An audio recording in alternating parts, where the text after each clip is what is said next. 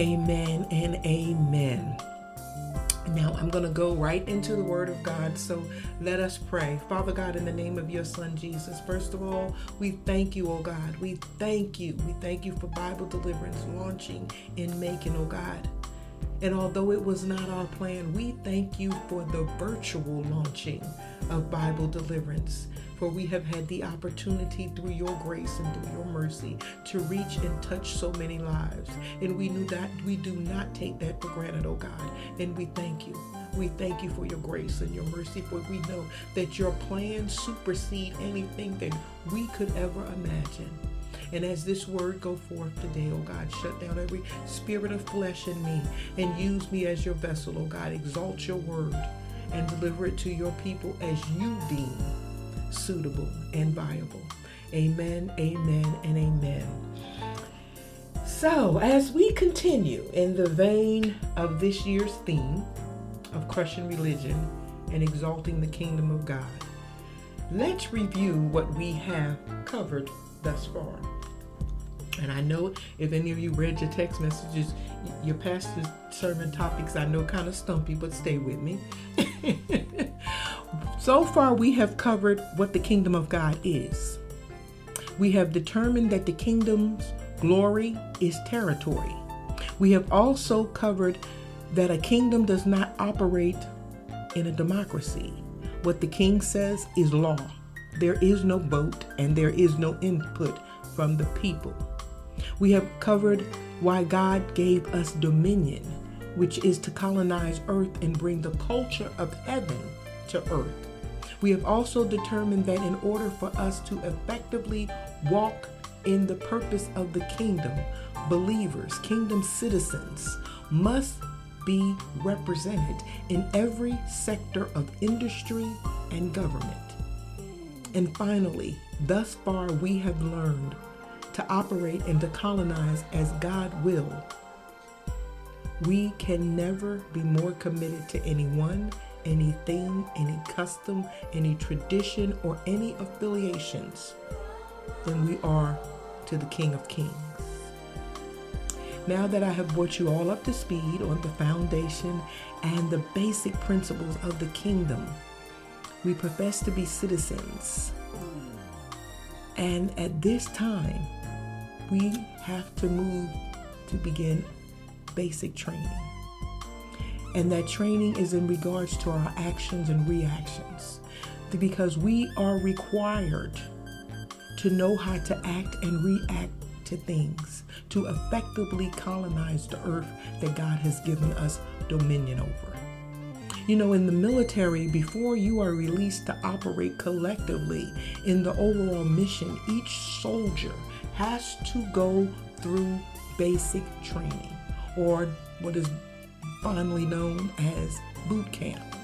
Well, today starts your boot camp. But because we don't serve an ordinary chief or commander in chief, and because we are not working for a democracy but for a kingdom, our boot camp is just a little bit different than most.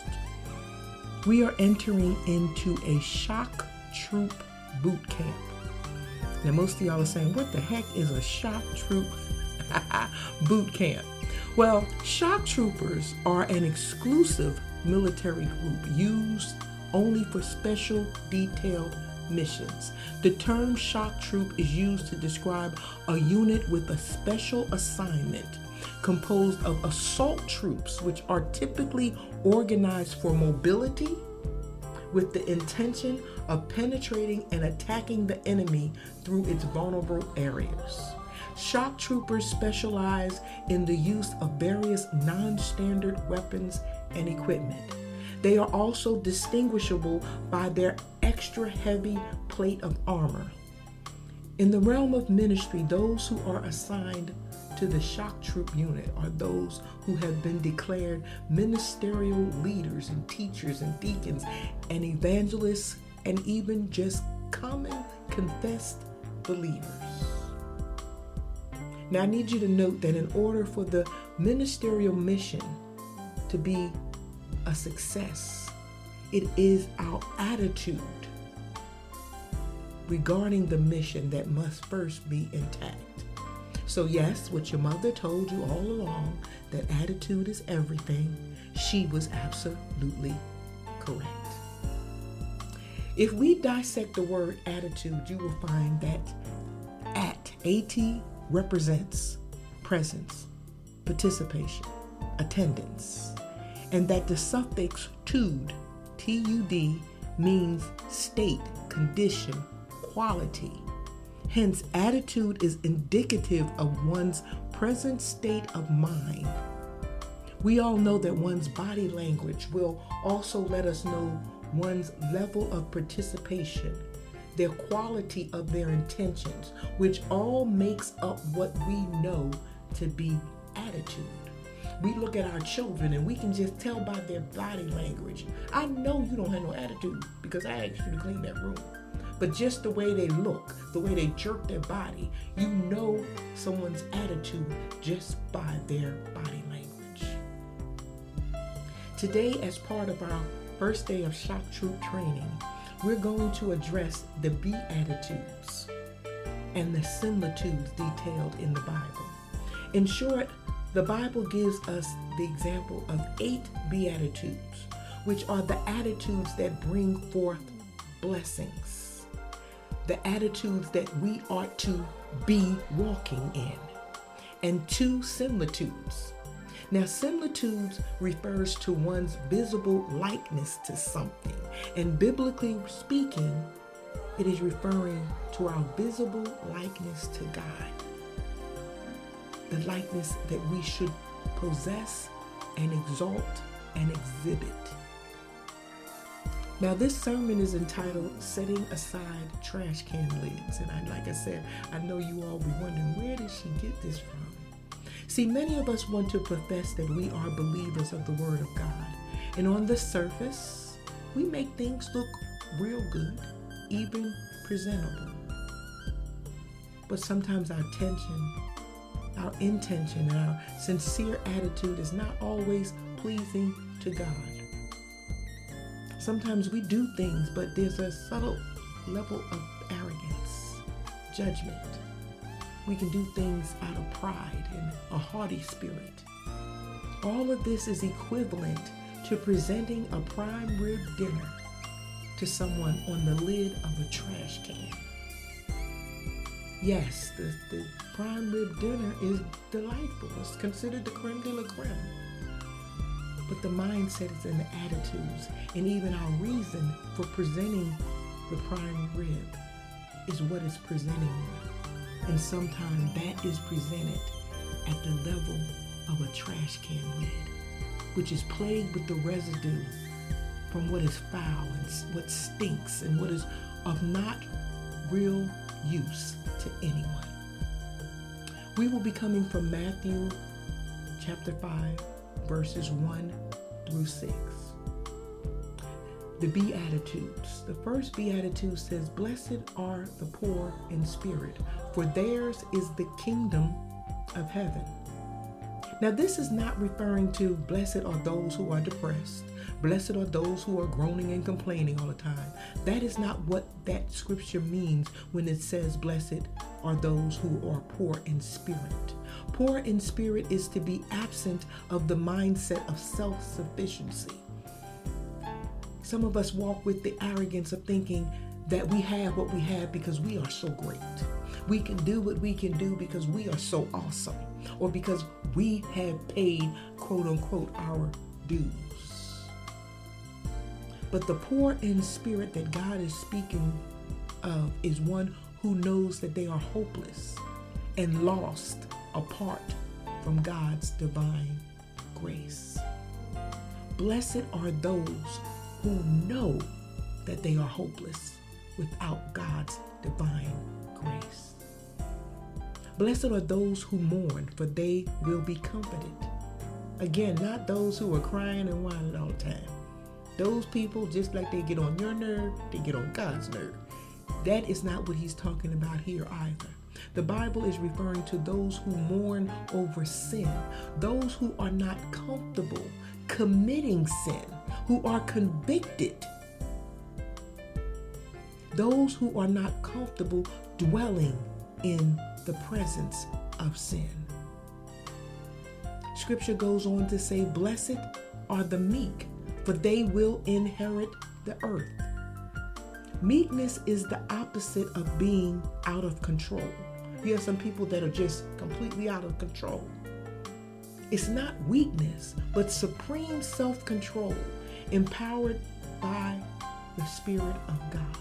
That is what meekness is the opposite of being out of control. Some of us think that being out of control is the thing to be, the trendy thing to be. And I know all the women on the line can testify when a man is trying to flirt with you, he, he I just can't control myself around you. That's not a good thing. And don't be impressed by that because what he's essentially telling you is because of the way you look and the way you carry yourself, he can't control himself. But rest assured, he will meet someone else who will be singing the same song too because you have no control over your flesh when it comes to looking at another woman's flesh. That's nothing to brag on. We're going to get all into that. We have a women's conference coming up soon. We're going to get all into that. But blessed are the meek. Blessed are those who have supreme self control that is empowered by the Spirit of God. Blessed are those who hunger and thirst for righteousness, for they will be filled. Now, we're not talking about self righteousness, those that are thinking that they are holy and thou and that they have carved out the ideal model of righteousness. But those who are so committed to God's righteousness that they seek righteousness. They are those when things go wrong that they are quick to look at their self so they can do some self correcting. They are evaluating themselves and anything unrighteous that they may have contributed to the situation. Those are those who hunger and thirst for righteousness, those that are able to check themselves first. Blessed are the merciful. You know, those who are quick to show mercy, those that are quick to accept an apology instead of walking in anger those who are very slow to slander, that walk in the mercy of God, that understand that God extends mercy to them, so they owe it to others. Blessed are the pure in heart, for they will see God. Those who say they will pray for another and really do. You know, you have some people say, Oh, girl, I'm going to pray with you. And they ain't praying. That's something to say. But those that are pure in heart, well, they can't wait to get back home to fall on their knees and, and begin to pray for you and to put your prayer above their prayer. Those are those who are pure in heart. Blessed are the peacemakers, for they will be called children of God. Those who bring peace to a situation, those who are quick to insert godly wisdom. We don't see many peacemakers anymore. And y'all know one of my pet peeves are these reality shows where we are being entertained by a level of ignorance and disruption and dysfunction, and that is entertaining us. But God said, Blessed are the peacemakers. Blessed are those who are persecuted because of righteousness, for theirs is the kingdom of heaven. He's talking about those not afraid to stand for righteousness when no one else is standing. Loving God and His righteousness enough that you're willing to stand, even if it means you have to stand alone. Verse 11 says, Blessed are you when people insult you, persecute you, falsely say all kinds of evil against you because of me. God said, when people talk about you because of me, because you're upholding what I said, you're blessed. Rejoice and be glad, the scripture says, because great is your reward. For in the same way they persecuted the prophets who were before you. So you're in good company. In other words, that's what God is telling you, and you will be blessed. See, because they, they, they persecuted Jesus. They talked about him, put false claims against him. That's what you have to endure when you're willing to walk according to righteousness. Now, there's only two similitudes, which I told you similitudes is similar to something. The similarity, we know that we were created in the image and the likeness of God. So the similitudes in the Bible refer to the image and the likenesses of God that we should represent. There's only two. The first one says that you are the salt of the earth. You need to remember that in everything.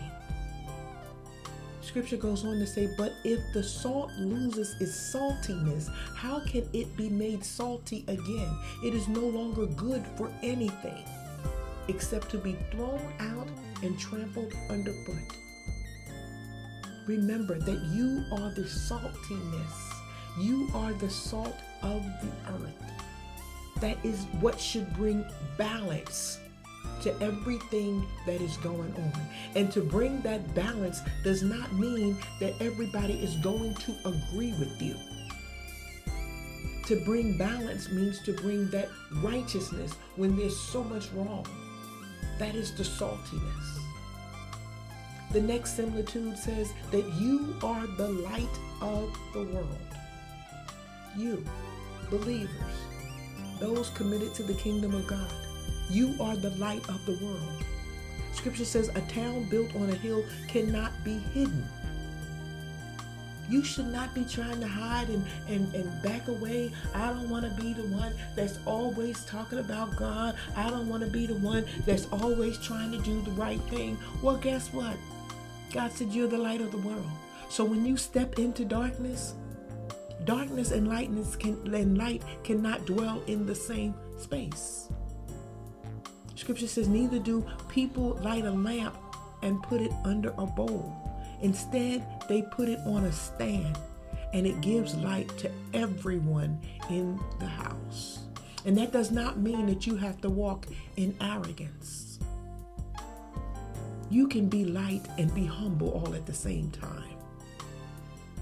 Scripture says, Let your light shine before others that they may see your good deeds and glorify your Father in heaven.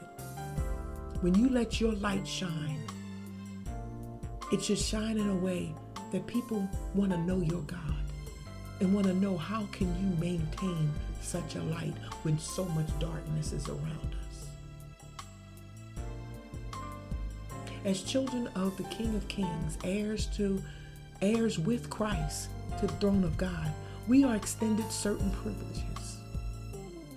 Unfortunately, many of us willfully adopt the ways of the world, and it leads us to living beneath our privileges. And because of our tubes that are not purely aligned with who God declares we are, we miss what God has in store for us. As we stand committed to crushing religion and exalting the kingdom of God and colonizing earth to reflect the culture of the kingdom of heaven, we cannot keep trolling the alleys of this world, serving up pieces of religion on lids of a garbage can that is plagued with the residue of things not fit for building up the kingdom. It's time to set aside the garbage can lids and look to the kingdom of God for everything that we represent and offer to others. Let us pray. Father God, we thank you for your word today, oh God. We thank you as we learned about our beatitudes and our similitudes, oh God. And we ask for your forgiveness for every time that we stepped outside of your mandate, oh God. We ask that you grab us and hold us, oh God and guide and lead us, oh God. Give us the strength to stand on your word in the most difficult situations, for it's you that we want to exalt. We proclaim that we are salt and that we are light, oh God, representative, representatives of the kingdom of God, assigned to colonize this earth, to bring the culture of heaven to earth. Lord, we accept the assignment. but you know that we are not perfect. So without you, we know that we cannot do anything. So again, we ask that you walk with us, talk with us, talk to us, oh God, guide us. And we command our hearts and our mind to submit to your glory, to submit to your will, and to submit to your voice. We give you honor and we give you praise today. Amen, amen,